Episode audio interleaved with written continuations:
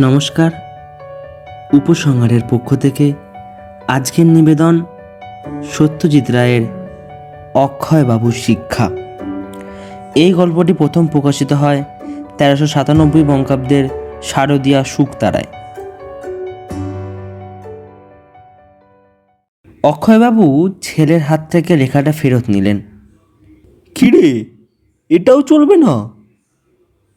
ছেলে মাথা নেড়ে বুঝিয়ে দিল চলবে না। এটা অক্ষয়বাবুর পাঁচ নম্বর গল্প, যেটা ছেলের নাকচ করে দিল। অক্ষয়বাবুর ছেলের নাম অঞ্জন। তার বয়স চোদ্দ, অতি বুদ্ধিমান ছেলে ক্লাসে সে সব সময় ফার্স্ট হয়। পড়ার বাইরে তার নানা বিষয়ে কৌতূহল। অক্ষয়বাবু নিজে লেখক নন, তিনি রিজার্ভ ব্যাংকের একজন মধ্যপদস্থ কর্মচারী। তবে তার বহুকালের শখ ছোটদের জন্য গল্প লেখার। অঞ্জন যখন আরও ছোট ছিল তখন অক্ষয়বাবু তাকে বানিয়ে বানিয়ে অনেক গল্প বলেছেন। তখন ছেলের ভালোই লাগতো। কিন্তু এখন সে সেয়ানা হয়েছে, সহজে খুশি হবার পাত্র নয়। তাহলে এটা ফুলঝুড়োতে পাঠাবো না বলছিস? পাঠাতে পারো, সম্পাদকের পছন্দ হলে ছাপবেন। তবে আমাকে গল্প তুমি তিন চার বছর আগে বলেছ। আমার কাছে এতে নতুন কিছু নেই। তাহলেও পাঠিয়ে দেখি না। দেখো, তার আগে আমি লেখাটা কপি করে দেব। তোমার হাতের লেখা পড়া যায় না একদম। ছোটদের জন্য ফুলঝুরি মাসিক পত্রিকা বছরখানেক হলো বেরোতে আরম্ভ করেছে। আর এর মধ্যে ছেলে মেয়েদের মন কেড়ে নিয়েছে। অক্ষয়বাবু শুনেছেন কাগজটার নাকি পঁচাত্তর হাজার কপি ছাপা হয়। আর একটাও বাজারে পড়ে থাকে না। প্রেসের যন্ত্রপাতি নাকি সদ্য বিদেশ থেকে আনা হয়েছে। সম্পাদকের নাম সুনির্মল সেন। তিনি নাকি সব লেখা নিজে পড়েন এবং যা বাছাই করেন তা হয় একেবারে ফার্স্ট ক্লাস ছেলেদের পত্রিকা তো সবসময়ই ছিল, এখনও আছে। তাহলে ফুলঝুরিতে লেখা ছাপানোর জন্য অক্ষয়বাবু এত ব্যস্ত হয়ে পড়লেন কেন? তার কারণ তিনি খবর নিয়ে জেনেছেন যে ফুলঝুরিতে একটা গল্পের জন্য নাকি পাঁচশো টাকা দেয়। অক্ষয়বাবু রোজগার তো অঠেল নয়, তাই মাঝে মাঝে বাড়তে আয়টা হলে মন্দ কি? অঞ্জন গল্পটা বাবার কাছ থেকে ফেরত নিয়ে পরিষ্কার হাতের লেখায় কপি করে দিল। গল্প পাঠানোর এক মাসের মধ্যে অক্ষয়বাবু ফুলঝুরি আপিস থেকে চিঠি পেলেন।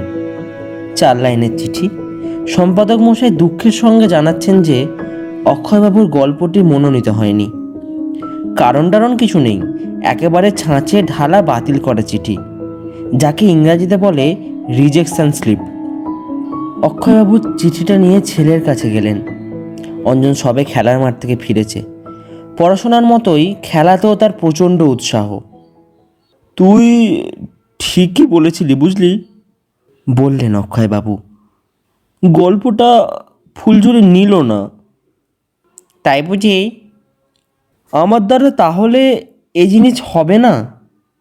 গল্প নেয় না কেন সেটা বলেছে? নাথিং এই দু চিঠি দেখ। অঞ্জন চিঠিটায় একবার চোখ বুলিয়ে বলল তুমি বাবুর সঙ্গে দেখা করে ওকে জিজ্ঞাসা করতে পারো। আমার মনে হয় উনি খুব ভালো লোক। আমি ফুলঝুরিতে দুটো চিঠি লিখেছি। উনি দুটোই ছেপেছেন। কথাটা ঠিক। অঞ্জন প্রথম চিঠিটা লিখেছিল ধাঁধাগুলো একটু বেশি সহজ হচ্ছে বলে অভিযোগ জানিয়ে। ফুলঝুরিতে চিঠির জন্য আলাদা পাতা থাকে। সেখানে অঞ্জনের চিঠি বেরোয়। আর তারপর থেকে ধাঁধাগুলো অঞ্জনের মনের মতো হয়। দ্বিতীয় চিঠিটা অঞ্জন লেখে ফুলঝুরিতে ছাপা একটা গল্প সম্বন্ধে। অঞ্জন বলে, গল্পটার সঙ্গে একটা বিদেশি গল্পের আশ্চর্য মিল দেখা যাচ্ছে। এই চিঠিও ছাপা হয়। আর সেই সঙ্গে গল্প লেখকের চিঠিও বেরোয়। তিনি স্বীকার করেছেন যে গল্পটা একটা বিদেশি গল্পের ছায়া অবলম্বনে লেখা। আর সে কথাটা উল্লেখ না করার জন্য তিনি মার্জনা চাইছেন। অক্ষয়বাবু ছেলের কথায় স্থির করলেন। তিনি সোজা চলে গেলেন সুনির্মল বাবুর সঙ্গে কথা বলবেন বলে। শরৎ বোস রোডে ফুলঝুরির আপিস। পত্রিকা থেকে ঠিকানা নিয়ে এক শনিবার বিকালে অক্ষয়বাবু সোজা গিয়ে হাজির হলেন সম্পাদকের ঘরে। ছোটদের পত্রিকার দপ্তর যে এত ছিমচাম হতে পারে সেটা অক্ষয়বাবু ভাবতে পারেননি। সুনির্মল সেনের চেহারাও আপিসের সঙ্গে মানানসই। বছর পঁয়ত্রিশ বয়স ফর্সা রং চোখ দুটো বেশ জলজলে বসুন। সুনির্মলবাবু উল্টো দিকের হাল ফ্যাশনের চেয়ারটার দিকে হাত দেখালেন। অক্ষয়বাবু বসলেন। আপনার পরিচয়টা? অক্ষয়বাবু নিজের নাম বললেন এবং সেই সঙ্গে বললেন যে তিনি সম্প্রতি অপরাধ নামে একটি ছোট গল্প ফুলঝুরিতে পাঠিয়েছিলেন। সেটা মনোনীত হয়নি বলে তাকে জানানো হয়েছে। হ্যাঁ মনে পড়েছে। বললেন সুনির্মলবাবু কিন্তু গল্পটা কী কারণে বাতিল হলো সেটা যদি বলেন তাহলে ভবিষ্যতে সুবিধা হতে পারে। সুনির্মলবাবু সামনে ঝুঁকে দু হাতের কুনুই টেবিলের ওপর রেখে বললেন, দেখুন অক্ষয়বাবু, আপনার মুশকিল হচ্ছে কি, আপনি যে আজকালকার ছেলে মেয়েদের মন জানেন, তার কোনো পরিচয় আপনার গল্পে নেই। আমার কাছে সেকালের বাঁধানো সন্দেশ মৌচাক আছে। তাতে যেরকম গল্প বেরোতো, আপনার গল্প সেই ধাঁচের। আজকের ছেলেমেয়েরা অনেক বেশি বুদ্ধি রাখে। অনেক বেশি জানে অনেক বেশি স্মার্ট আমি পাঁচ বছর স্কুল মাস্টারি করেছি তখন আমি এইসব ছেলে মেয়েদের ভালো করে স্টাডি করেছি। তাদের মনের মতো গল্প লিখে দিতে পারেন তাহলে নিশ্চয়ই আমাদের কাগজে স্থান পাবে সেটা। অল্প বিস্তর ত্রুটি থাকলেও ক্ষতি নেই আমি সেটা শুধরে দিতে পারি। সম্পাদকের এই অধিকারটা আছে জানেন "উম, জানি। মাথা হেট করে বললেন অক্ষয়বাবু। এরপরে আর কিছু বলার নেই। তাই অক্ষয়বাবু উঠে পড়লেন। বাড়ি ফিরে ছেলেকে ডেকে জিজ্ঞাসা করে বললেন ফুলঝুরিতে কার গল্প ভালো লাগে রে তোর? অঞ্জন একটু ভেবে বলল দুজন আছে সৈকত ব্যানার্জি আর পুলকেশ দে।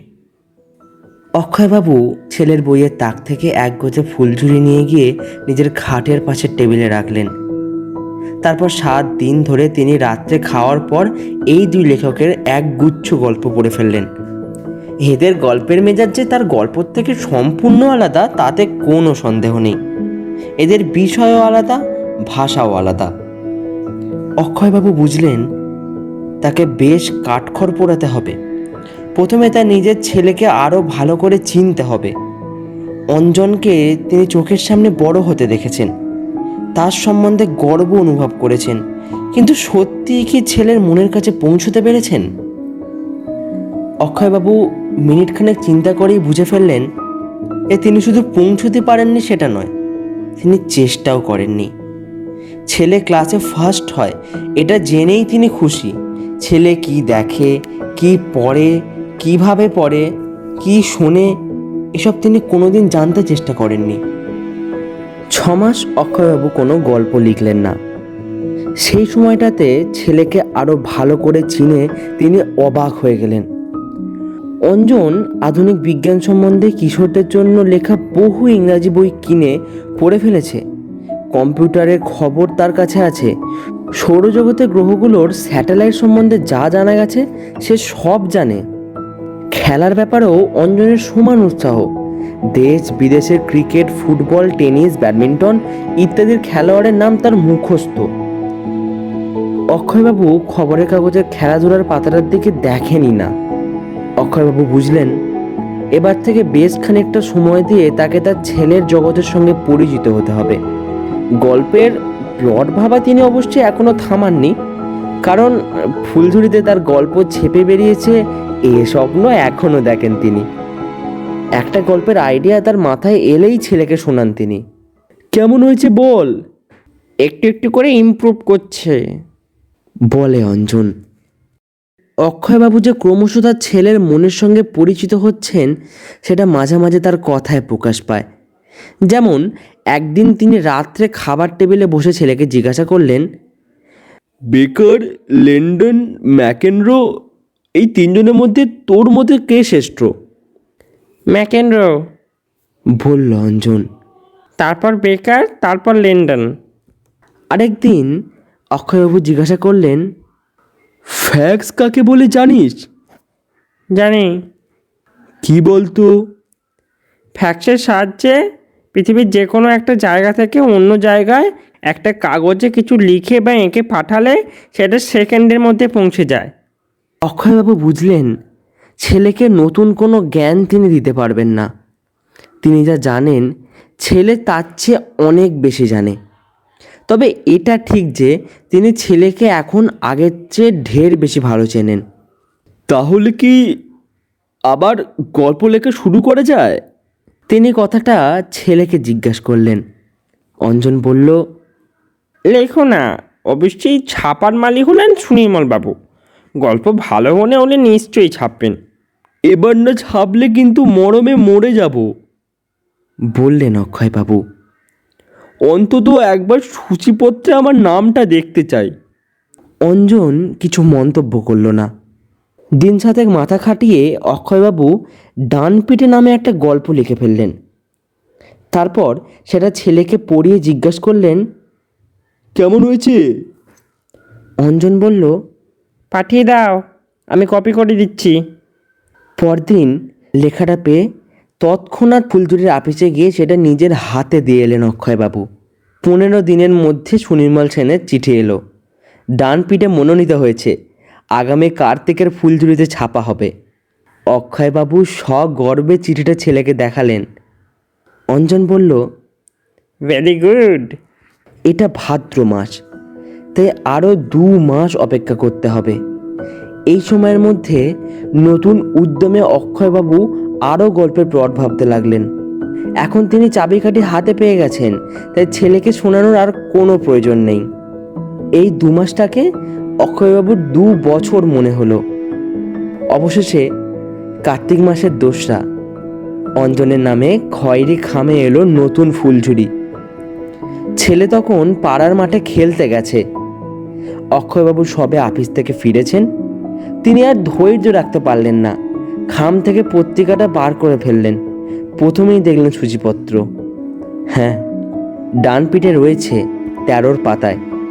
সেই পাতায় কাগজটা খুলে অক্ষয়বাবু দেখলেন পাতার ওপরের দিকে ফুলঝুরির আর্টিস্ট মুকুল গোস্বামীর কাজ। গল্পের নাম, লেখকের নাম আর গল্পের একটা ঘটনার ছবি। ছাপার অক্ষরে তার লেখা দেখতে অক্ষয়বাবুর অদ্ভুত লাগছিল। তিনি দশ মিনিটে গল্পটা পড়ে ফেললেন, বেশ একটু অবাক হলেন। তিনি যা লিখেছেন তার বারো আনাই আছে, কিন্তু নতুন যে চার আনা অংশ, সেটা একেবারে মোক্ষম। তাতে গল্প অনেক গুণে ভালো হয়ে গেছে। সুনির্মল সেনের বাহাদুরি আছে। এই কথাটা ভদ্রলোককে না জানিয়ে পারবেন না অক্ষয়বাবু। পত্রিকাটা আবার খামের মধ্যে পুড়ে ছেলের পড়ার টেবিলের ওপর রেখে ট্যাক্সি নিয়ে অক্ষয়বাবু সোজা চলে গেলেন ফুলঝুরির আপিসে আবার সেই ছিমছাম ঘর হাল ফ্যাশনের চেয়ার। এবার খুশি তো? জিজ্ঞাসা করলেন সুনির্মল সেন। আবার তা তো বটেই। বললেন অক্ষয়বাবু। কিন্তু আমার আসার কারণ হচ্ছে আপনাকে ধন্যবাদ জানানো। আপনার নিপুণ হাতের ছোঁয়া যে গল্পকে আরও কত ভালো করে দিয়েছে তা বলতে পারব না। সুনির্মলবাবু ভুরু কুঁচকে তার পাশের তাক থেকে একটা বক্স ফাইল টেনে টেবিলের ওপর রাখলেন। তারপর তার থেকে একটা পাণ্ডুলিপি বার করে অক্ষয়বাবুর দিকে এগিয়ে দিলেন।